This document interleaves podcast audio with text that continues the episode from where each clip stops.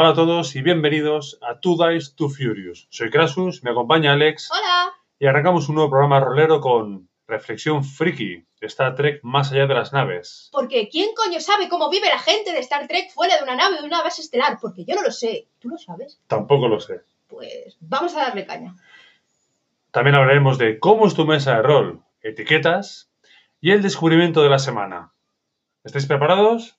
No. Empezamos.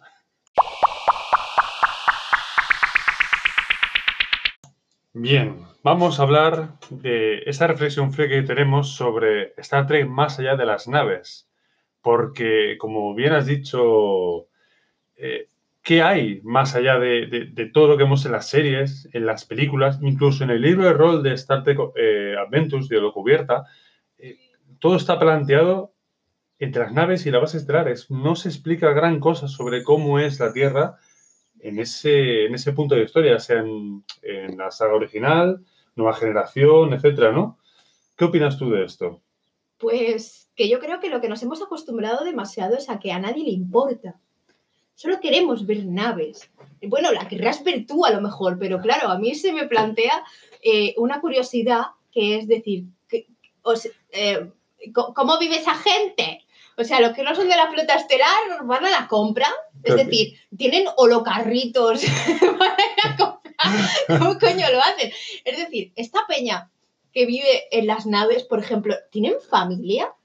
Eh, bueno, está claro que no, que ya nos dejaron claro que en el mundo de Star Trek, gente, si vives en una nave estelar, en una base estelar o cualquier cosa de esas, olvídate de ser una persona normal, porque no puedes tener novio, no puedes tener novia, no puedes tener marido, no puedes tener mujer, no puedes tener todas las cosas a la vez. Hijos, olvídate, porque si os dais cuenta, casi todos los capitanes, la inmensa mayoría, más del 90%, que hemos visto en series y películas, son solteros, picaflores, porque no tienen otra cosa. Solo había uno, creo recordar, y porque vivía en una base estelar, cuidado, que tenía su propia familia. Pero los demás, o sea, ¿te casas con la flota estelar? Sí, quiero. No, quiero. Es decir, o sea, ¿Y cómo contesta la nave? ¿Cómo contesta la nave? Es decir, vale, o sea, sí, bueno, ahora creo que entiendo mejor a Kirk, ¿no? En el sentido de que se vaya y, y se vaya con todas, ¿no? Porque he pensado, hostia, ya que me caso con la flota estelar, no voy a poder tener una vida más que. Bueno, yo qué sé, lo que me deje. Bueno, es que no lo sé, es que es muy raro. ¿Cómo coño lo hacen? Por cierto, ¿cómo se duchan? ¿Tienen agua? Yo creo que, Es que por es si no lo sé, tendrán oro agua. No. A ver, A ver. sí que es cierto que hay muchas cosas de, de la Tierra que en algunas series o alguna película se ve algo, ¿no? Un ambiente muy futurista y demás, pero que no, no, se, no se entra en, en cómo vive la gente, ¿no? Siguen teniendo televisión, siguen con canales de radio, siguen jugando a la consola, ¿Se hacen ¿sí? películas? siguen haciendo deporte, Pero, Eh, en serio, juegan a juegos, Hay- ¿qué, qué hacen? hay Hollywood allí. Sigue habiendo el Brad Pitt de 2265. Tú imagínate, ¿sabes? O sea, eh, ¿cómo Claro, pueden privar al mundo de Brad Pitt? O sea, eh, no, va en serio. O sea, la gente va al cine. No estará todo tan avanzado como que para que tú lo tengas todo en tu casa. Es decir, Claro, ¿Cómo vive esa gente? Es que para entender un poco el, el mundo de Star Trek, también creo que se tendría que haber profundizado un pelín en cómo es la sociedad. Es decir, para salir de tu casa, divertirte un poquito, te tienes que meter en una nave estelar porque si no la vida es muy horrible. Yo, yo qué sé, es que eso son cosas que yo me pregunto. Tú no. sí. Es más, si te fijas, eh, ahora mismo en nuestra sociedad hace nada que íbamos a, lo- a los videoclubs. ¿Te acuerdas cuando íbamos a los videoclubs? Sí, yo sí. Que ibas eh, el viernes, salías del trabajo y decías, mira, va, cariño, vamos al videoclub, cogemos una película, aprovecho yo el sábado y cojo un videojuego y sé que lo tengo el sábado Claro, entero, el domingo entero. vas a tener todo, todo el ¿Vale? fin de semana. sí. Eh, eh, y eso hace, hace nada, hace 12 años, que 10, 12 años que estaba en el videoclub. Yo me acuerdo todavía de haber ido, ¿no?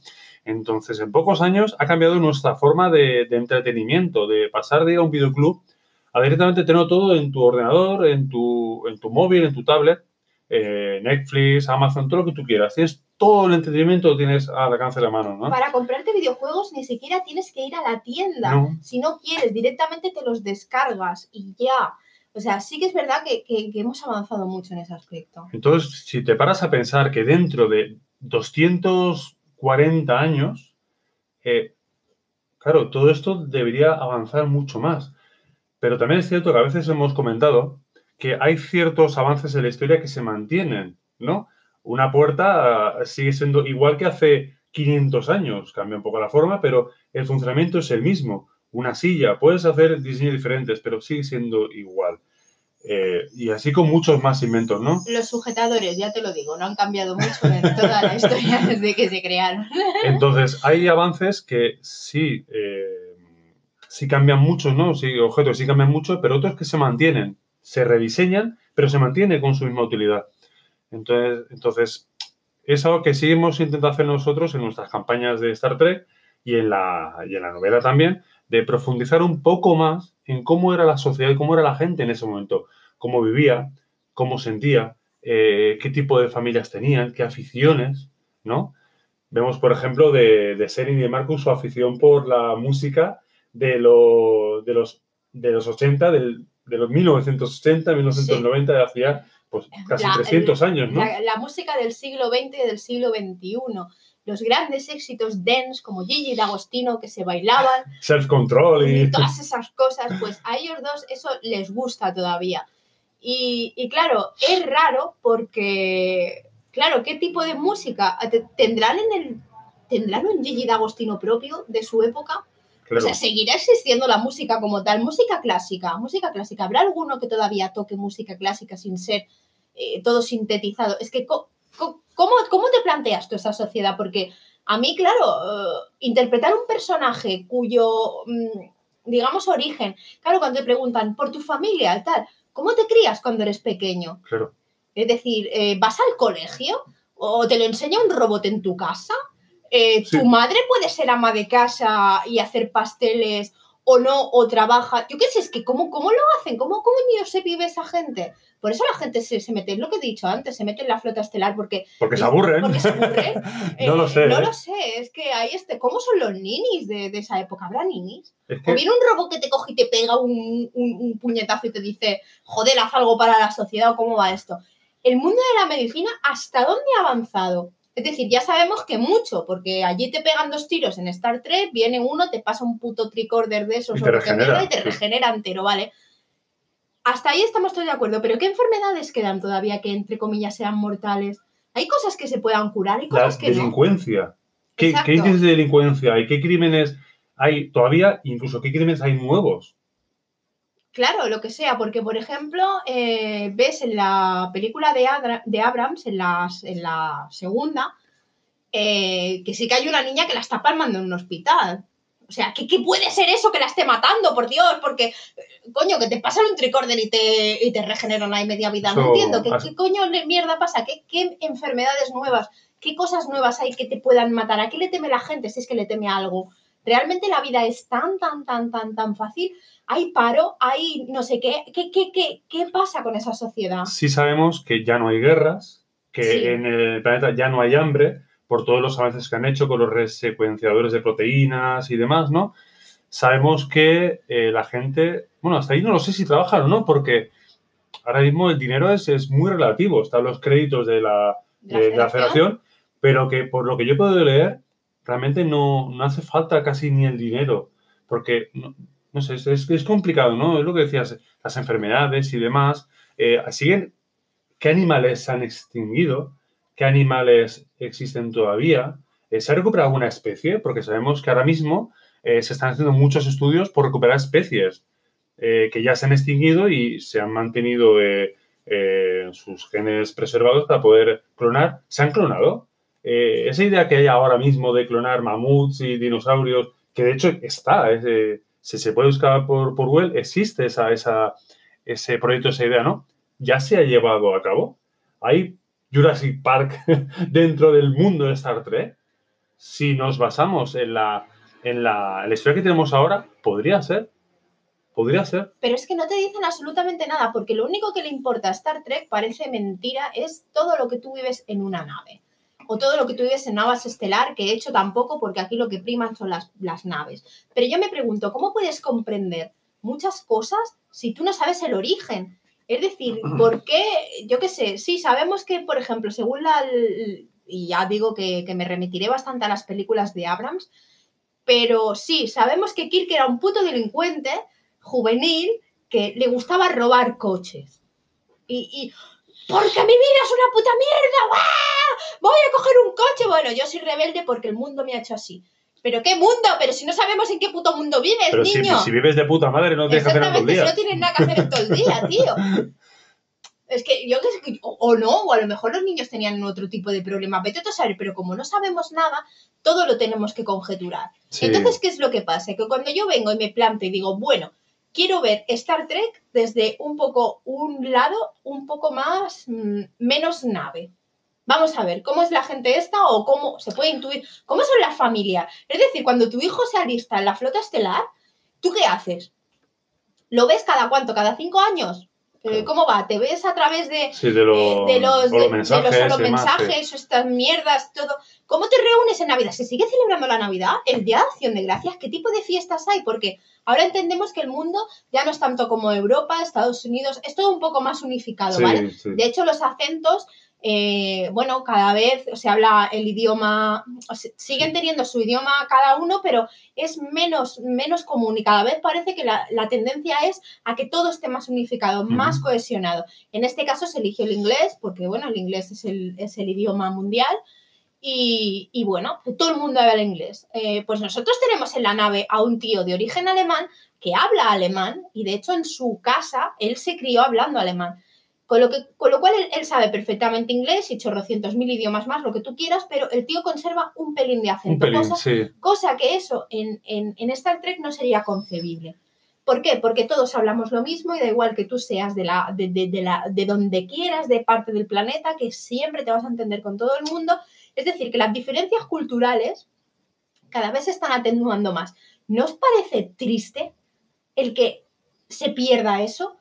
Con, con lo rico que es este, este mundo en, Sí. en- en diferencias culturales y Bueno. que se pierda. Esas diferencias que lo que hacen es enriquecer a la sociedad en sí, o sea, a, a todos. Claro que por una parte lo que tú dices que es un avance en el sentido de, de que, bueno, de que no hay guerras, de que ya, vale, hasta ahí estoy de acuerdo, pero no hay hambre, no hay tanta diferencia entre clases. Vale, hasta ahí Eso es está- bueno. Eso es bueno, Pero, pero, que no se pierda la identidad pero que de no un pueblo. exacto, que no se pierda la identidad. Pues en Star Trek te dan un poco a entender que esto es así. Y de hecho ya cada vez se van a ir disipando más, supongo que a medida de que, eh, bueno, de que venga gente de otros planetas, ya no te digo de otros países, sino te digo de otros planetas y al final seremos todos, todos puñeteros iguales y, y, y es a lo que yo pienso, ¿en serio queremos, o sea, esto? Es que ahora que, acabas de decir eso, me acaba de, de venir a la mente que no solo la, la gente pierde su identidad como pueblo, o al menos en parte, sino que además, como has comentado, cuando vienen alienígenas, vulcanos, andorianos, traridas y demás, los humanos somos como somos y nos adaptamos a los que vienen. Porque si te fijas, eh, la federación es humana, ¿vale? Es humana, forma parte de muchos planetas, pero es mayoritariamente humana. Más la base está en. eh, la federación está en París, la flota estelar tiene su base en San Francisco, ¿vale? Vienen alienígenas eh, de otras partes de de la federación a la Tierra y demás, pero no hay, o, hay pocos, o no hay gran mayoría humanos en Andoria, en Vulcano, en Terra Prime y en otros sitios. Entonces, no solo pierdes identidad como pueblo, sino que encima te amoldas a los alienígenas y pierdes más todavía tu identidad. Pero ¿sabes qué pasa? Eso viene dado a que casi todos los juegos, y ya aquí hablamos estrictamente del rol, Sí, en casi todos los juegos, eh, si te das cuenta, ser humano tiene una gran ventaja que es la de adaptación. Casi todos los juegos, el humano siempre es el que se adapta, siempre es el que tiene ciertas ventajas, pero por la adaptación que tiene. Y eso está bien, pero a la vez está mal. ¿Por qué? Porque entonces, eh, por ejemplo, nosotros podemos aceptar como humanos a que vengan cinco vulcanos y nos adaptaremos nosotros a que es verdad que A para su lo- forma de a ser, su forma su de ser, forma- sabemos que los vulcanos son como son, aparte eh, por su fino olfato eh, los humanos olemos mal para ellos. Entonces, bueno, pues haremos todo lo que haga falta para que ellos se sientan cómodos. Ve tú a Vulcano y que te hagan lo mismo. Te van a decir, perdona, vete a tu planeta. vete a tu planeta. Sí, Y además con toda sí. la razón. Y además con toda la razón. ¿Pero por qué? Pues porque ellos tienen muy claro. Tú entra, es muy difícil entrar, por ejemplo, en la Academia de Ciencias de Vulcano no siendo vulcano. cierto. Es, es casi imposible. Ha habido casos, pero son casos muy puntuales, muy, muy, muy característicos. Y bueno, y, y- y es eso, es que si no eres Michael Burham, pues la vida te... o- Odio ese personaje con toda mi alma, te lo tenía que decir. Bueno, sí, gente, voy a hacer un inciso, un inciso de 30 segundos para deciros que después de ver Star Trek Discovery, una gran serie, eh, tengo que decir que no he visto personaje que me dé más puñetero asco que Michael Burham. Todo le sale bien. Todo. Ella es perfecta, ella es maravillosa, ella todo lo hace. Es lo que yo me quejaba de la semana pasada en el Destilando Odio del jugador orquesta, del jugador que tiene 8 puntos en pilotaje, 5 puntos en medicina, 4 en ingeniería y encima tiene 200 en medicina y en todo y, y- Todo. y- y todo lo hace. Pues Michael Burham es todo lo que representa para mí un Munchkin. Porque nunca se equivoca, Nunca se equivoca, siempre siempre, tiene razón, tiene razón eh, y sabe hacer de todo. sabe hacer todo. Es, es- Pues es- sabéis es que os, lo que os digo, que mi personaje, por ejemplo, de Star Trek ni es perfecto ni sabe hacer de todo, pero ¿qué quieres que te diga? Es muy maja y a mí me gusta. Bueno, ya está, pues esto era todo lo que tenía que decir sobre ese personaje de, de Discovery, que por cierto entiendo perfectamente el, el por qué... Porque a la gente le gusta, pero ¿por qué le gusta a la gente? En serio, ¿hay, hay alguien más a quien le caiga mal? Por Dios, por favor, o sea, decidme que no estoy sola. Eh, y luego aparte, pues bueno, me podría meter con muchas cosas más, pero no quiero copar el, lo que es el- toda, todo el podcast porque me podría hablar, pasar hablando mal de ella todo el día. Podría estar así todo el día, pues eso. Pero sí. ah, Que vamos, que conocemos muy poco de Star Trek. Sí, lo que, dice que volviendo al lío, sí que es cierto que conocemos poco. Entonces, lo que hace es que cuando yo preparo partidas, preparo las campañas y, y a la vez tú escribes para la novela, al final tienes que inventarte cosas. Tienes que inventarte cosas que tengan una coherencia, eh, sean plausibles dentro del universo y para poder aprovechar ese, ese mundo, ¿no? También me acaba de venir a la mente, por ejemplo, en la serie Enterprise, que está basada en el año 1150 y algo, ¿vale? 104 más o menos. Ahí sí se ven escenas en la Tierra, pero es que tampoco se moja mucho, porque ves una Tierra del 154 que sería como un Nueva York de ahora. No, no se ven avances realmente. Entonces, depende de la serie, depende de la película, se implican más, el presupuesto que había en ese momento para la serie, eso afecta mucho. Pero ¿sabes qué pasa? Que, por ejemplo, yo he llegado a la conclusión de que mm, no, se, no se profundiza tampoco más en el tema, básicamente porque a la gente tampoco le interesa. Y al fin y al cabo, el público es el que decide. Y te voy a decir por qué. Porque yo me estoy partiendo los cuernos por intentar hacer una novela en la que plasme un poco que no solo, valga- no solo vaya de naves. O sea, Star Trek no solo deberían ser naves No. y estás intentando plasmar un poco el, el cómo, el cómo es la vida de esta gente. ¿Y sabes qué? Que la gente no quiere eso. No quieren ver eso, no quieren ver la parte personal de la gente, solo quieren ver naves. Entonces, pues tenéis lo que os merecéis. Solo somos unos cuatro gatos los que nos gustaría profundizar un poco más en esto. Es que eso es un problema, porque al final, sí, la exploración está bien, el descubrir eh, nuevos mundos y, y civilizaciones, ¿no? Pero es que es verdad, hay más cosas. Ah, Dentro de una nave, hablamos, por ejemplo, de una clase Constitution en el año 2265, suele tener alrededor de unos 400, 430 tripulantes en una misión de 5 años. Estamos hablando de 430 personas dentro de una nave de 200 y pico metros. Ah, pero ¿te parece mal que dos se enrollen? Porque eso no puede ser. Joder, Claro. 400 días viendo a la misma persona, con de 400 personas. Pero vamos a ver, por favor, si es que es normal. Claro. Y, y- y estamos hablando de que es gente que hace sus turnos, no están todo el día en el puente de mando, todo el día en motores, hacen sus turnos, tienen sus, sus guardias, eh, hacen su vida en su camarote, en su zona de vida, en sus salas de juegos, piscina, que también tiene la nave piscina, jacuzzi, eh, eh, gimnasio, hacen su vida durante cinco años. Pens- Pensad por un momento, cinco años de vuestra vida en una nave estelar, haciendo vuestros turnos de trabajo, y después, ¿qué hacéis cuando plegáis? pues quedas con tus amigos, con tus compañeros, quedas con tu pareja si hay si tienes, que es- también es lo más normal.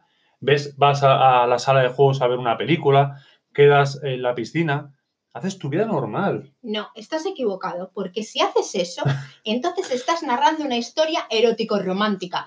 Y no Sí, puede ser. Tócate las narices. Tócate los Es huevos. que eh, eso es un tema que de verdad hablaremos en otro momento. Porque vamos, pero- como tú le digas a tu compañero, hostias, me encanta tenerte como compañero porque me río contigo, me Bueno. divierto contigo y aparte nos gusta la misma música. Oye, y además peleamos de puta madre contra los romulanos. ¡Uh! Este se la quiere follar. ¡Seso! Y no, no tiene por No, qué. no tiene nada no. que ver. Entonces, en las películas y las series vemos, para mi gusto, un fragmento muy pequeño de lo que es esas misiones.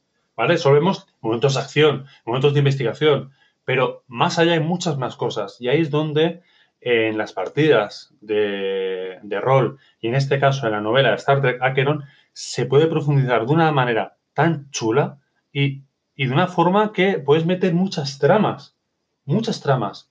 Eh, investigación, espionaje, eh, exploración, de todo, pero a un nivel más personal. Lo que tú decías, cómo se vive la Tierra, pero a la vez es cómo vive la gente, cómo piensa la gente, qué siente, qué creencias tienen, siguen creyendo en, Dios, ya sea cristiano, en judío, en Islam, en otras religiones nuevas que han podido salir. Han resurgido algunas religiones antiguas paganas, como ahora mismo estamos viendo en nuestra sociedad, como el paganismo mal, mal dicho, porque no deja de ser religión nórdica, la egipcia, la griega, están resurgiendo esas religiones antiguas. ¿Han cobrado fuerza dentro de 100, 200 años? No se sabe nada. Los platos de comida siguen siendo los mismos. Hay, el pollo frito sigue siendo pollo frito. Son esas cositas que, que a mí, y ¿Te yo sé que a ti también, y vas a la farmacia? claro, ¿Existen las farmacias? son esas cosas que a mí, a, a mí me empujan a, a- a querer profundizar más en esa ambientación que tanto me gusta Star Trek y que hemos descubierto no, no hace mucho, pero creemos que falta mucha cosa por expandir. Y pues nuestra parte, eh, como, como creadores de contenido, pues hemos decidido, coño, pues vamos a crear cosas, ¿no? Como las dos flotas que, que hemos creado esta semana, que hemos empezado a hacer naves y dices, hostia, ¿y qué almirantes hay? Pues búscalos, a ver si eres capaz de encontrarlos. Cuesta muchísimo. En, cierta época, quién está vivo, quién está muerto, eh, quién está en cada puesto. Entonces, al final tienes que coger entre los, los pocos que encuentras e inventarte nuevos para crear algo, una, una organización un poquito con cara y ojos. No, no se encuentra mucha estructura eh, corporativa de la flota estelar.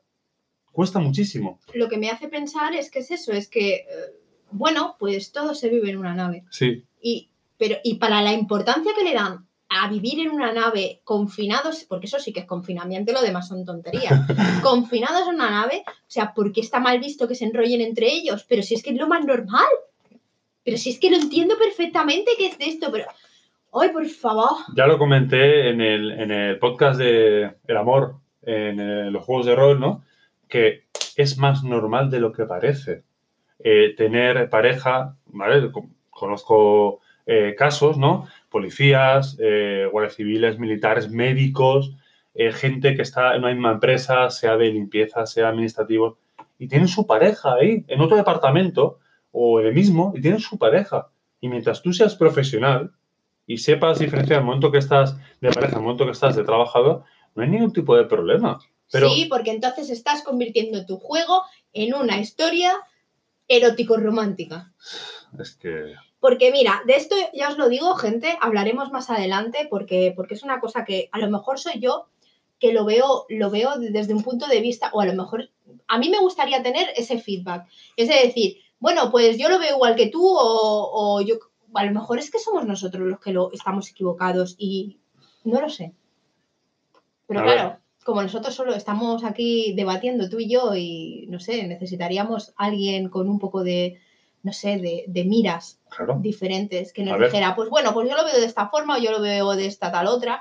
Pero vamos, calificar, bueno, es igual. Eh, Esto lo hablaremos en sí. otra ocasión. Además, porque que- si para- queréis leer la, la novela, la tenéis disponible en, en la plataforma de Wattpad, Star Trek Acheron, y podéis leerla y decirnos qué, qué pensáis de, de ella.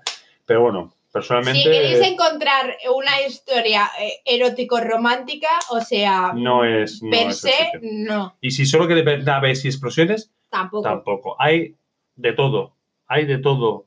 Es lo bueno. Es Star Trek al completo. Para disfrutarlo en todas sus. Pero que es, eso lo que, lo que te digo. Probablemente sea eso lo que no interese. O sea, lo único que quieran ver serán los que es- estén muy Piu acostumbrados. piu y poco más. payum payum y poco más, ¿no? Entonces, quizá en ese sentido sí lo entiendo, ¿no? Que la gente no quiera saber más porque con lo que hay es suficiente. bueno, es suficiente a lo mejor para ti, pero a mí sí que me gustaría saber. Pero si te fijas en esta reflexión que llevamos ahora, ahora mismo, ahora, 24 minutos y 28 segundos eh, de, de podcast, te das cuenta de que hay muchísimas cosas de Star Trek que no conocemos y como bien has dicho, parece que a la gente no le interesa. Pero eh, luego muchos, mucha gente sabe mucho de Star Trek, pero habla mucho de naves, habla mucho del Capitán A o Capitán B, pero ¿qué sabes del mundo de Star Trek realmente? ¿Qué sabes? No sabes nada. Solo sabes las naves, capitanes y enfrentamiento contra Romulano contra Klingon. Pero del universo en sí, ahí es donde yo quiero llegar. Todas las cuestiones que hemos planteado. Colegios, comidas, deportes, animales, eh, religiones, todo. ¿Qué sabes? No sabes nada. Claro, porque entonces esto también es una idea de un poco de lo que te puedes encontrar en la, la sociedad que, nos, que se encontrarán nuestros, bueno, la gente que dejemos aquí, porque nosotros esto no lo veremos, pero la gente que llegue al 2260 y tantos, se va a encontrar un mundo parecido al de Star Trek, no, sí, que es, es lo que decimos, o sea, estaría bien el, el, el saber el, el cómo, el cómo se lo, han, se lo habrán planteado, pero yo creo que esto quizá para los creadores de Star Trek era demasiado difícil. Es posible. Porque vieron Odise- 2001, Odisea del Espacio, se dieron, cuánto, se dieron cuenta cuando llegamos a 2001 que aquello no iba y dijeron, uy, con esto de Star Trek no nos la jugamos, ¿eh? Porque a ver si vamos a pensar que va a haber holopatines y en verdad no los hay, ¿sabes? O sea, yo que sé, a lo mejor quizá no se quieren mojar por eso, o vete tú a saber. Es que se ha profundizado más en la sociedad vulcana Sí, que en la terrestre. Se ha profundizado incluso más, menos que la vulcana, pero más que la terrestre, en la andoriana. Porque ha habido varios episodios de, de Star Trek eh, Enterpri- Enterprise que se ha llevado a cabo en la sociedad eh, andoriana, incluso de otras especies, pero de la Tierra, muy, muy poquito. porque lo he dicho, demasiado trabajo pensar qué va a ser de nosotros dentro de 200 años. Pero bueno, Y bueno, pues ya hablaremos de este tema erótico romántico en otro momento. Y, y lo siento si repito mucho la frase, pero es que eso llegó al cocoro, pero, esto pero me en mal sentido. mucho ¿eh? al cocoro en el mal sentido y, y os lo digo, o sea, probablemente la semana que viene dedicaré un ratito a hablaros de ello porque es algo que a mí personalmente Sí. me afecta y, y me gustaría compartirlo con todos vosotros los que nos oís, que, que sois poquitos, pero ya nos vais oyendo y me gustaría compartirlo con vosotros por eso, porque no me quiero sentir sola. Y, y- y es que ¿por qué lo califican de eso cuando en verdad no es así? Bueno, Y bueno, pues yo creo que hasta aquí la reflexión friki de Star Trek más allá de las naves. Seguimos con nuestra charla rolera de hoy con una cuestión importante. ¿Cómo es tu mesa de rol? eh, rectangular, Sí, blanca, de plástico. de camping. Va muy bien, ¿eh? Tenemos una mesa de estas que son plegables. Oye, chapo, ¿eh? Se guarda en cualquier sitio y ya tienes todo, todo limpio. Y... Pero no, no, no, no, no es la idea. Momento de publicidad patrocinado por Leroy Merlin. Es broma. Aunque la compramos en Leroy Merlin. Sí, sí. Vale. break. Vale. Eh, pero sí, ¿cómo es tu mesa de rol? ¿no? Vamos a hablar de los tipos de masters que nosotros conocemos, porque hay muchos tipos de mira, qué, qué bonitos los pajaritos cantando, Son golondrinas. pero son pajaritos, leche. bueno, el caso, masters de rol, conocemos máster de rol cabrón, el máster mamá, Claro, ¿quién no ha oído nunca esas etiquetas? el Tú máster te- cuentacuentos, El cuentacuentos, el de la caja de arena, el máster empanado. yo he sido todos ellos en algún Sí. momento, pero sobre todo máster mamá, se me caen las tetas bastante. Pero no eres máster mamá en mal sentido. No, no, no creo que seas máster mamá en mal sentido. Y ahora vamos a hablar de, de precisamente de- de- del desglose de cada uno de ellos. Yo, por ejemplo, máster cabrón no he conocido ninguno, lo tengo que decir. Sí hemos conocido, pero hemos jugado con ellos. Vale, exactamente. Bueno, tenemos el típico de Hackmaster. Eh, teníamos un conocido que, que, bueno, empezó su andadura rolera con Hackmaster y se tomó las cosas muy a pecho en todos los aspectos de la vida. Y, y bueno, ese sí que era de, de venir a putear. Ese sí que puteaba. Pero bueno, por suerte nosotros no jugamos con él. Sí, ese pensamiento de que eh, el máster es un jugador separado de los tres jugadores y es como máster versus jugadores, que de hecho hace unos días lo leí en Twitter que un, usuario sacaba a la palestra esa, esa idea ya antigua, ¿no? De que esa costumbre del máster contra los jugadores. Mm, No, yo jamás he llegado a entender eso, ¿no? cuando tienes un grupo cabrón, puedo entenderlo, de que el máster se encabren, ¿no? Pero no debería ser la tónica general, de que ya por, por, por defecto eh, el máster sea enemigo de los jugadores y viceversa, ¿vale? Claro, Ah. porque no estamos compitiendo. Yo al menos cuando, No. cuando juego a rol no me, no me lo tomo como si fuera una competición. Hay gente que sí, que compite. Hay gente que sí. Y lo hemos visto eh, no hace mucho en nuestro grupo de juego. Pero bueno, pero eso es porque si te digo, ¿te puedo decir mi opinión? ¿Lo puedo decir? Sí, pero igualmente eso lo haremos en, en otras entradas de Sí, porque cómo es- es. Claro, estamos hablando ahora mismo de Masters, pero Sí. si hablamos de jugadores gilipollas, bueno, es que son gilipollas y entra dentro de su naturaleza de llamar la atención, gilipollas, de Michael Burham. Vamos a hablar de Michael Burham de la vida, pero no hoy. Hoy estamos hablando Otro de. Masters, eh, porque hoy no estamos hablando de jugadores. Pero bueno, hablando de Masters, a mí, yo que te, que te conozco como Master desde hace la friolera de cuánto, 17 años. Sí, 17 años. ya. 17 años. Gente, que no os digo que yo conozco a este señor eh, ma- mastereando, ¿cómo se dice eso? Sí, mastereando. Mastereando. Sí, es raro, Es pero, raro, pero sí. pero bueno, eh, dirigiendo. Esta vez me Dirigiendo. gusta más llamarme, llamarme no sé, Arbitrando. clásica, viejuna. Eh, que ya hablaremos otra cosa, que es un, que es un jugador polla vieja, bueno, da igual. Eh, no, no quiero hablar de eso, pero bueno, eh, a lo que vengo a referir, que conozco a este señor desde hace 17 años. Llevamos jugando a rol juntos desde hace 17 años, lo que significa que un poquito le conozco. Y sí, entraría dentro de lo que es la etiqueta de Master Mamá. Pero no Master Mamá de hola, soy tu mamá y uy, ¿qué te ha salido aquí un sarpullido? Ven que te voy a poner mercromina y una tirita para que no te duela. No, ese tipo de Master Mamá no.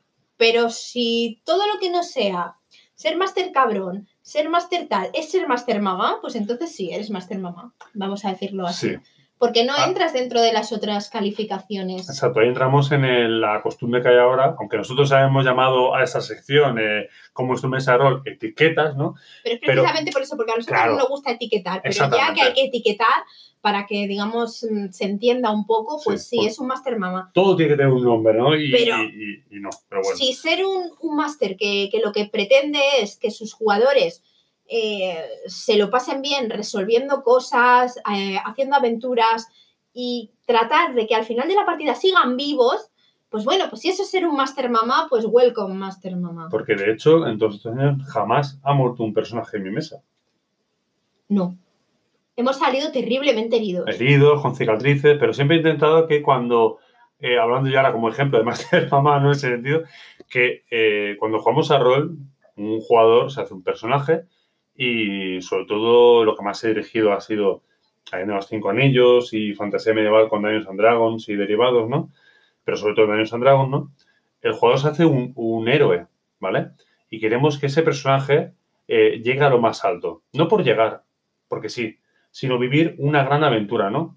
Y mi, mi misión, la que me he impuesto yo como máster, es hacer posible eso. No de cualquier manera, sino eh, intentar conseguir que eso sea, sea verdad, pero por méritos del jugador. Entonces, si he visto que un jugador ha hecho el cabra, pues hablo con él, intento que no, que no se no vaya más, porque al final, lamentablemente, su personaje morirá, pero no por mí, sino por sus propias decisiones. Entonces, tampoco ha muerto ninguno porque eh, he sabido, en, suena mal, ¿vale? Lo siento, discúlpeme, reeducar a ciertos jugadores porque hay unos que te vienen súper salvajados y es una pasada, ¿vale? Entonces, enseñar un poco a jugar para que eh, la mesa de rol no sea jauja, que esto es otro del tema que hablaremos más adelante, ¿no? El, el cómo tomarse las partidas. Y ahí entra también el humor dentro de las partidas de rol, ¿no?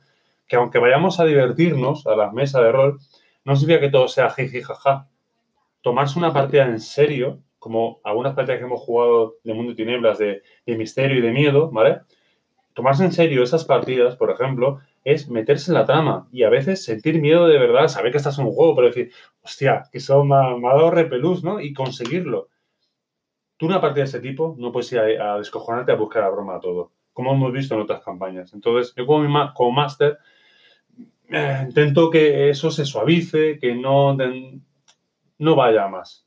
Pero Por- cuesta, cuesta. Que no es lo suyo que tú, por ejemplo, te encuentres con jugadores, que esto además, el tipo de, de máster también viene dado un poco bajo mi opinión, según los jugadores que tienes. Sí, sí. es- Entonces, hay, hay veces en que si tú tienes jugadores que te van a buscar todo el rato las cosquillas, entiendo que se quiera hacer un máster claro, al final. Entiendo que quieras hacer un, un, un máster versus jugadores, porque es que al final te tienes que encabronar, porque dices, bueno, pero claro, cada uno tiene que conocer bien su mesa.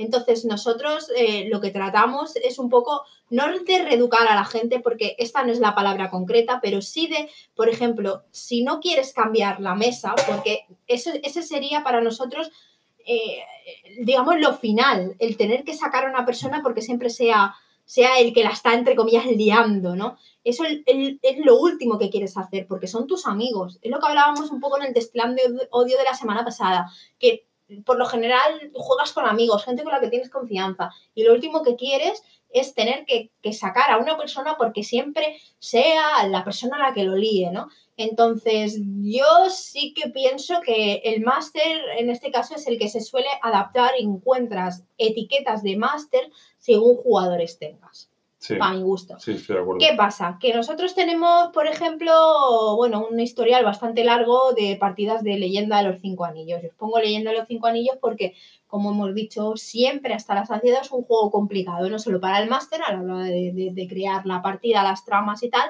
sino para los jugadores por el tipo de ambientación. Yo recuerdo una partida, que esa se me va a quedar grabada a fuego, ¿vale? Fue la que murió Asumi. Asumi. Asumi era un personaje Dios. no jugador. Estábamos jugando, pues, eh, yo como máster, Alex y, yo, y- y otro, otro compañero, ¿no? Entonces, eh, Alex llevaba a Bayushi Sakebi. Sakebi.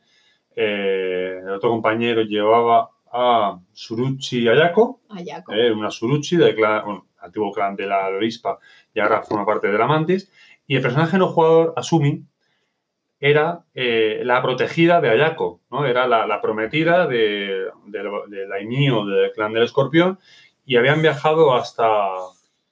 El caso es que fuimos a buscar a la Sí. chica a, las, a las islas de la Mantis porque la teníamos que escoltar hasta territorio escorpión porque, bueno, eh, era importante que se produjera aquel enlace básicamente por las alianzas, por que alianzas aquello, políticas, sí. las alianzas políticas que aquello traería. Lo que decíamos del amor, que no siempre hay. A veces te casas porque te toca y Porque punto. te toca y punto, ¿no? Entonces, en este caso, pues eh, Sakebi, como representante del escorpión, para llevar todo este tema, pues tiene que viajar hasta allí, conoce a Yako, conoce a la chica De esta, casamentera. de casamentera, fue de casamentera así, pobrecita, de todo lo que Sí. tuvo que aprender, una y cantidad fue- de fueron varias partidas. pero ¿no? fueron bastantes partidas. Es decir, que tú tienes que llevar a cabo un viaje en el que te cuesta, no, o sea, que en mesa son eh, bastantes semanas, son bastantes sesiones, pero claro, en juego son meses de viaje. eh, teniendo que sortear obstáculos, sabiendo que te van siguiendo, sabiendo que tu vida corre peligro, porque lo, de, lo que se- de, de lo que tú tratas es de que esta unión se produzca porque necesitas esa alianza política y lo que están tratando de hacer los otros es, eh, obviamente, deshacerse de esta muchacha para que esa, esa alianza política eh, No tenga pues, lugar. pues no tenga lugar, ¿no? Entonces tú imagínate, cuando ya estamos ya casi al lado del territorio del escorpión, que nos ha costado la puta vida en llegar, y, y Asumi muere, ¿vale? Sí, pues en, en ese momento hubo, hubo un asalto de bandidos. Eh, apareció, bueno, un demonio invocado por, por un mago Sukai, un mago oscuro, ¿no? Y una flecha, una flecha perdida, le dio en el pecho justo a la, a la chica. ¿Vale? Sí, la maté, la maté, ¿vale? Pero en ese momento fue un... Hostia, yo me acuerdo, en ese momento la tensión se podía cortar con un cuchillo, en plan... eh, relatado más o menos fue que la flecha, veis como una flecha eh, surca el aire en dirección hacia vosotros. ¿vale? Los La caballos, oís silbar, la oís pero silbar, no podéis hacer nada los caballos se encabritan y veis cómo impacta en el pecho de Asumi, la, la- la cual se desequilibra, cae del caballo y veis cómo la vida se le escapa. Y en ese momento la mesa se quedó en silencio, pero completo, nos miramos los tres, hasta yo me puse tenso, ¿no? Diciendo, hostia, lo que he hecho, ha muerto. Y, y estábamos los tres, de verdad, con los ojos encharcados, porque eh, lo bonito que tiene el rol y, nuestra forma de dirigir, tanto de Alex co- como, mía, ¿no? Que es, es similar, no es igual para nada, pero es similar. Es que damos mucha importancia a los personajes no jugadores, igual que a los jugadores, ¿no? Pero a, ese- a ese- a esa carga emocional, a ese. No es un PNJ cualquiera, es una persona. Es una persona. aunque sea inventada por nosotros. Y como ha dicho Alex, eran semanas, pero semanas, está hablando mejor dos meses de, de partida, que dentro de la partida en sí eran meses y meses, a lo mejor eran seis, siete meses de viaje y demás. Le habéis cogido cariño a esa persona, que de hecho interpretaba yo, y han muerto. Hostia. Porque cabe eh, decir que no hubiéramos tenido que tardar tanto. La cuestión es que tuvimos que hacer mogollón de paradas, hicimos muchos rodeos, porque sabían que nos, sabíamos que nos estaban persiguiendo. Claro, para Tuvi- mataros. tuvimos que escondernos, eh, pasar más tiempo del debido en algún sitio y un viaje que podía haber sido de un mes, me parece que nos costó cinco. Sí, más o Eh, menos. más o menos cuando llegamos, cinco meses. O sea, ¿tú sabes lo que es cinco meses? Tres, tres, tres Mujeres. chicas encima. Eh, bueno, a ver, que no íbamos desarmadas ni muchísimo menos, o sea, éramos bastante peligrosis en ese aspecto, ¿no? Pero bueno, pero que quiero decir que tienes que, tienes que hacer algún vínculo de alguna forma, Sí. o sea, yo no concibo el, el- el- el que sea todo tan frío, ¿no? Al menos es mi forma tanto de dirigir como de jugar, Sí. ¿no? no me, yo no soy capaz luego de levantarme de la mesa y decir, bueno, gente, hasta la semana que viene te toca a ti traer los doritos y ya me olvido. No, durante la semana voy pensando y voy diciendo, hostia, para la semana que viene me toca, bueno, a ver qué tengo. Y, y voy por- porque me, me meto en la historia, ¿vale? Claro. Así que esa gente que es capaz de desconectar, eh, que está bien también, sí, aquí no venimos a criticar eso, como siempre digo, pero, pero sí que a mí, por ejemplo, me cuesta ese, ese bueno, ese, ese desarrapamiento, ¿no? Que es el, qué desarrapado eres, un poco Pues, eso, ¿no? Y, y tal, pues bueno, fue, fue horrible que muriera. Bueno, pues aquí tienes la cuestión del Master Mama. Es decir, eh, hace lo, lo que, lo, que, lo que necesita la partida para que nosotros evolucionemos. ¿Qué nos enseñó Asumi? Asumi nos enseñó muchas cosas. Y es decir, de que nosotras después nos sentimos mal porque creíamos que habíamos fallado. Eh, Ayako se sintió mal porque, porque le había fallado a ella, le había fallado a Asumi, que era su amiga desde que eran pequeñas. Y a Hirotaka, su Y señor. a, yo a, sus, y a Hirotaka, a sus señores, es decir, hola, sí, acabo de perder a tu hermana. Bueno, vale, gracias, ¿eh? hasta luego, Lucas. Eh, no es tan fácil, ¿no? Y en, es- y en mi caso, yo le había fallado a mi señor, a mi daimío, que, que, que decir que la- el único trabajo que tienes es traérmela a mí, me la pierdes. Bueno, pues preséntate ahora delante de él, o sea, arrastrada y tal, y entonces, pues, Dispuesta a cometer seppuku por tu. Sí, por, por la pérdida de honor. Que luego llegas allí al sitio y te enteras de que el tío eh, contaba con ello, contaba con que la mataran. No por el hecho de que quisiera que la No, no, mataran, no. sino porque él sabía que era una tarea prácticamente imposible. Pero Y había que dijo, hacerla. Pero había que hacerlo, exactamente. Ahí, ahí es donde entra, por ejemplo, en los cinco anillos. Se tiene que hacer y punto. Es tu, es tu deber. Y eso hay muchos jugadores em, que. O sea, hay pocos jugadores que sean capaces de, de, de plasmarlo. Entonces, pues ahí la cuestión es, no es un máster, mamá. Es un máster que nos puso delante de una situación en la que nosotros eh, tuvimos que aprender a salir de ella, es decir, a con nuestra propia frustración, porque os lo digo, aquello fue frustrante, el decir, saber que no podías hacer nada y luego ¿qué haces? Te vengas, te vengas, pero ¿para qué? ¿Para qué te vas a vengar? O sea, no, eh, eh, Pues voy a, voy a putear al máster. No, No, es que no, forma- es que no, no tiene por qué. Y luego aparte, o sea, yo entendí perfectamente en que la historia era así. Si realmente hubiera sido un máster mamá, nos hubiera dejado que, que la hubiéramos salvado. O cualquier. Pero no, nosotros teníamos que enfrentarnos a eso y teníamos que ver el cómo nosotros salíamos de eso. Es decir, que un máster que te proponga retos, que te ponga cosas para que los jugadores se superen, para mi gusto, no es ni máster cabrón, ni máster mamá. Simplemente es una persona que te, que te está poniendo ante, ante situaciones para que tú como jugador crezcas. Yo lo veo así. Porque son situaciones que, que- son realistas, en el sentido de que sí, puede ser un mundo fantasía, todo lo que tú quieras, ¿no? Pero la situación es realista en el sentido de que por más que te esfuerces en, una partida o incluso en tu vida real, hay veces que no consigues lo que quieres. Y has dado lo máximo. Has hecho todo lo posible, pero lo siento, no lo has logrado. Entonces, ese es un aprendizaje también como persona y como jugador. De que, hostia, tío, pero es que, es que eh, eh, he sacado esta tirada, he sacado tal. Sí, pero no. Claro, porque hay No. cosas que escapan de tu control. Y tú como jugador tienes que estar dispuesto a aceptar de que tú no eres, no eres Dios, no puedes hacerlo todo, no eres Michael Burham. Y no es por putear, es, No. es, es un aprendizaje. Es un aprendizaje. No, no, nosotros aprendimos mucho, ¿eh? Yo reconozco que, que, bueno, que me creí, o sea, yo creía, porque es lo que decimos, buah, me salieron unas tiradas de vicio y tal, buah, esto está hecho, vamos. hasta que te encuentras con eso y dices, pues no te queda nada por aprender, a mi hija. ¿Sabes? Y no sé, para mí fue, fue un, un episodio triste, porque fue un episodio triste, pero a la vez agradezco el, el, haberlo jugado de la manera en la que se jugó, porque eso me vino muy bien de cara a enfrentar el resto de la campaña de una forma, uf, como diciendo, bueno, eh, tengo una nueva oportunidad de hacer las cosas mejor. Sí, Así que, bueno, pues si eso es ser Master Mamá, pues oye, GG, well played, ¿no?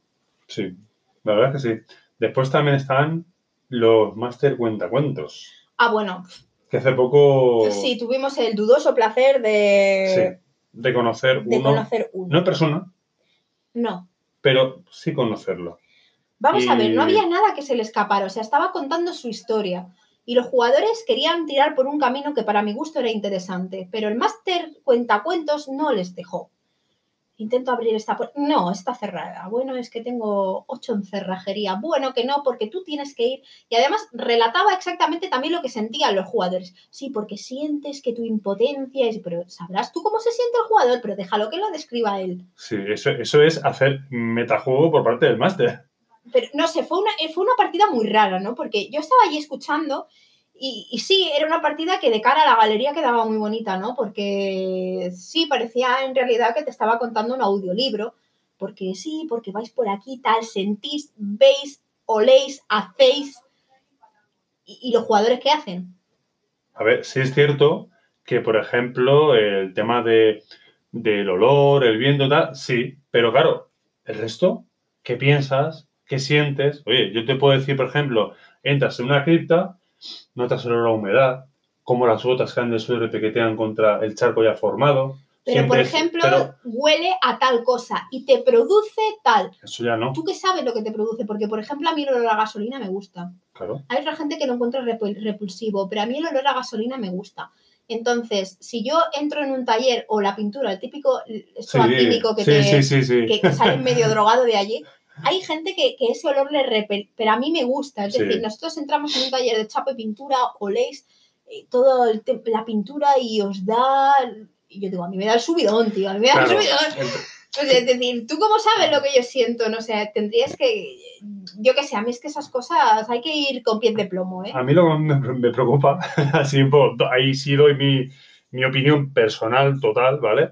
Es que la partida se veía como muy normalizada, como si eso fuera la tónica habitual, ¿sabes? Porque como nadie decía nada, oye, oye, tío, no, no, que quiero ir por aquí, ¿sabes? De- ah, vale, pues voy por otro lado. Coño, joder, sí que están acostumbrados a que les, que les guíen, ¿no? Eh, que a quien le guste jugar así, oye, genial, ¿no? No, pero, Pero- de todas maneras, tú contabilizaste el tiempo, el tiempo, o sea, contabilizado de reloj, eh, la partida duró cuatro horas. De esas cuatro horas, eh, si hacemos un cómputo total, ponle que Uf. el, el 85% hablaba al máster, el resto los jugadores. Yo creo que eso es un porcentaje, Y frases muy cortitas, sí. de, porque- vale, sí, voy o no voy.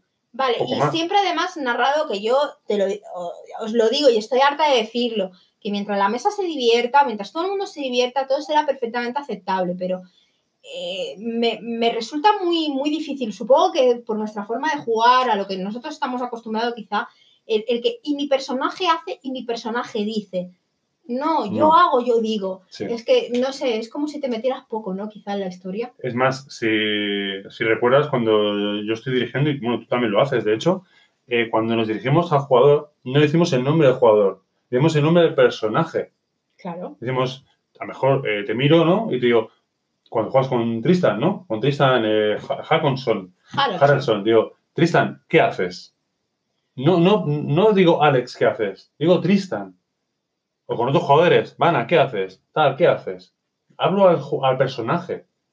Entonces explicas brevemente la idea que tienes, porque sobre todo lo que quieres es que tu compañero lo sepan, pero luego tienes esas conversaciones de jugadores que nosotros hemos tenido entre personajes, no entre Mi personaje dice. Dios, no, no, no. Tu personaje dice, dilo tú. Dilo tú, ¿qué dice?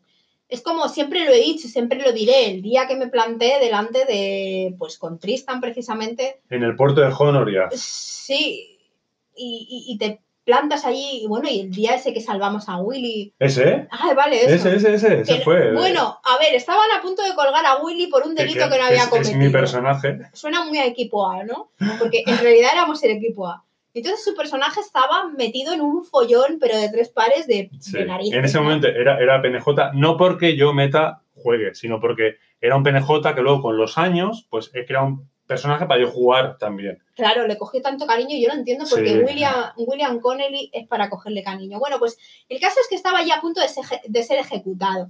Y nosotros habíamos encontrado evidencias de que, bueno, le podían haber tendido una trampa.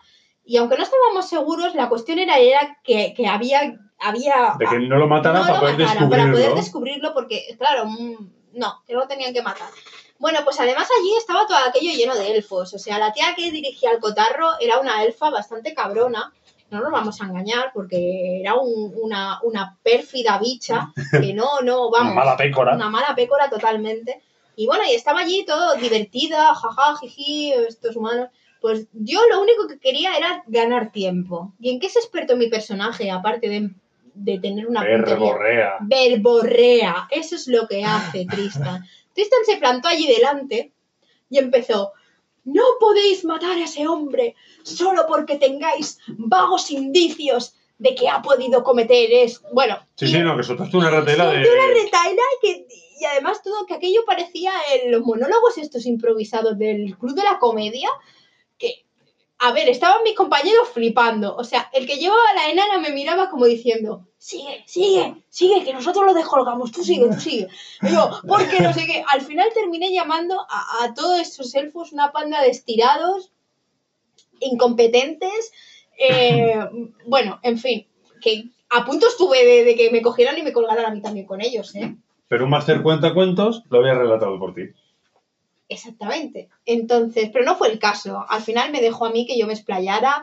eh, conseguimos salvar a Willy, que era, que era lo importante. O sea, Porque no era culpable. no era culpable, pero bueno, me gané un eh, tú por aquí no vuelvas, Un persona non grata. persona no grata, pero bueno, mereció la pena, la verdad. Y a eso nos referimos con, con el tema de, de que, de que tiene que haber, pienso yo, que menos etiquetas y más equilibrio. Hay que ser un poco equilibrado Sí, a la hora de. porque hay muchos más tipos de máster, entre comillas, ¿no? Pero que sí, yo creo que el equilibrio al final es lo mejor, ¿no? Lo que tú dices, lo que le gusta a la mesa, pero... Y adaptarse bueno, un poco. Sí, a que bueno que hay partidas en las que se, se- bueno que ya ves que van encarriladas hacia hacia un tipo de, de juego y tú como máster pues te tienes que adaptar un poco a la mesa que tienes, ¿no? exactamente. Y sobre todo pues a lo que se haya hablado al principio de decir, pues bueno, vamos a hacer un caos total, ¿no? Como en Overwatch. Aquí todo vale. Hombre, pues si todo vale, joder, pues hacemos un one shot en plan de, Sí. bueno, los juegos del hambre o algo así. eh, Como las partidas que hago de Halloween. Claro, en un Battle Royale y ala, venga, ¿sabes? Que sea lo que Dios quiera. Ya. Bueno, hay de todo, ¿no? Pero Pues sí. bueno, que a nosotros personalmente las etiquetas pues no nos gustan mucho. ¿Tú qué dices? No, ¿no? No, yo creo que no. No. Master mamá. Es que además queda horrible. Sí, la verdad que sí. ¿Por, por qué no Master Papá? Tiene que ser Master Mamá. De verdad. Oye, ¿Qué pasa con los papás? Que no pueden. En fin. Terminamos aquí. Y ya está. Y el descubrimiento de la semana es una web que hemos encontrado eh, para hacer eh, mapas que se llama Incarnate. Y se escribe incarnate, con K, incarnate.com. Ahí, pues, si os, si os registráis, hay una versión gratuita que tiene poquitas herramientas, ¿vale? Pero alguna cosita se puede hacer. Y después tienes también una opción de, pagos, ya sea mensual a 5 euros al mes y anual a 25 euros. Y está muy bien, puedes hacer eh, mapas del mundo, mapas regionales, mapas de ciudades con distintos estilos, sea antiguo, más moderno, más estilo fantasía.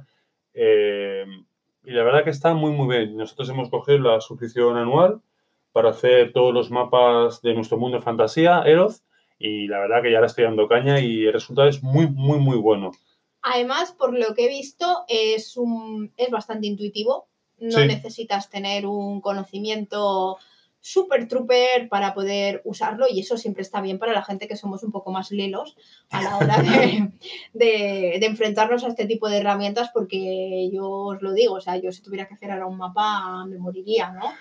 O sea, quiero decir, que, qué complicado, ¿no? Todo esto. Contando con que el mapa que utilizamos ahora para, para Elos lo hice en Photoshop a mano, todo, y tardé tres meses hacerlo Bueno, pero entero. es que eso es como, yo qué sé, el hacerte toda la tripulación del Acheron. Sí. Bueno, en fin, que tú, a ti te gustan ese tipo. Tú, eres un poco, a ver, Soy que ¿eh? eres masoca. pues sí, Master masoca, vamos, a, poner, masoca, vamos a poner otra etiqueta. Pero no, no, no, la verdad es que está bastante bien este creador de mapas porque es que además es muy visual. O sea, si vosotros pasáis por la página, os daréis cuenta de que la cantidad de opciones que os ofrece es muy buena y además es que son muy bonitos. Sí, de hecho, porque estamos viendo ahora mismo aquí, el, nada más abrir la web ya te pone un vídeo con la interfaz real del programa, ¿vale? Y lo que veis en el vídeo es lo que se puede hacer, es exactamente lo que se puede con esa facilidad. Es una herramienta muy fácil, como bien has dicho, Alex, muy intuitiva y que en los tiempos que corren, que ahora vamos casi todos con prisa y tenemos muchas cosas que hacer, ¿no? Eh, un programa que, que de hecho no hay ni que descargarlo, lo haces a través de vía web, no hay, ni siquiera tienes que descargar nada en el ordenador. Se agradece que tengan unas herramientas tan, tan sencillas y tan intuitivas. Así que este es el descubrimiento de la semana. Y tendríais eso, que, que coger y pasaros, echarle un ojo, porque, ostras, yo estoy flipando. Y, y eso que solo estoy viendo el vídeo de introducción. Me entran ganas hasta a mí de hacer un mapa cuando no lo necesito, porque aquí Crash me los me hace todos los mapas que yo quiero. Eh, pero vamos a ver, o sea, qué, qué guay. Y puedes poner ahí una. Mira, mira, si está Sí, haciendo sí. los Andes, está haciendo los Apeninos, el tío solo con una, con una mierda de. Sí, sí, las montañas, los caminos, Eso son todo, como, todo, los, todo. como los pinceles, los típicos brush del, del Photoshop, pero te- en vez de ponerte, yo qué sé, te ponen montañas o árboles o un camino una piscina un lago, que mola mucho, que si os gusta y tenéis pensado el, el hacer vuestros propios mapas y tal, porque además podéis hacer ciudades y todo, Sí, sí, ¿eh? sí. Tienes la, Pueblitos, la visión mundial, lo, lo regional y después la ciudad en sí también. Edificios, tanto casitas, tabernas, iglesias, bueno, iglesias o templos. Nada, luego todo. esto lo pasáis a Roll20 si es que jugáis en ese tipo de plataformas y nada, habéis triunfado, pero más que la Coca-Cola y la Pepsi juntas, ¿eh? La verdad es que sí. Pues nada, buen descubrimiento, bien hecho. Muchas gracias. De nada. Recordamos que podéis escucharnos en Anchor, iBox y Spotify, además de seguirnos en nuestro blog, en Twitter, arroba to Furious y en Facebook. Y puedes escribirnos con tus comentarios a nuestro mail, todicetofurious arroba gmail.com.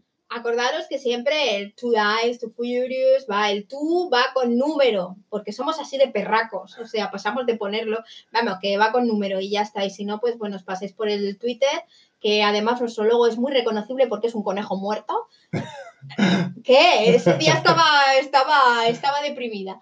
Bueno, pues Es una eso. víctima de, de los Dice to Furious. Sí, claro, víctima de la carretera. Bueno, pues eh, nada, que es un conejo muerto, además es fácil de reconocer, eh, con lo cual cualquier tipo de duda, pues estaremos por ahí. Y nada, hasta aquí el programa de hoy. Gracias por escucharnos, a los poquitos que sois, que cada vez seremos más. Y nada, en el próximo programa hablaremos de más cosas, eh, destilaremos más odio y recuerda, Es de rolero bien nacido ser agradecido. y tráete unos doritos, que eso le gusta a todo el mundo. Hasta la semana que viene. Hasta la próxima.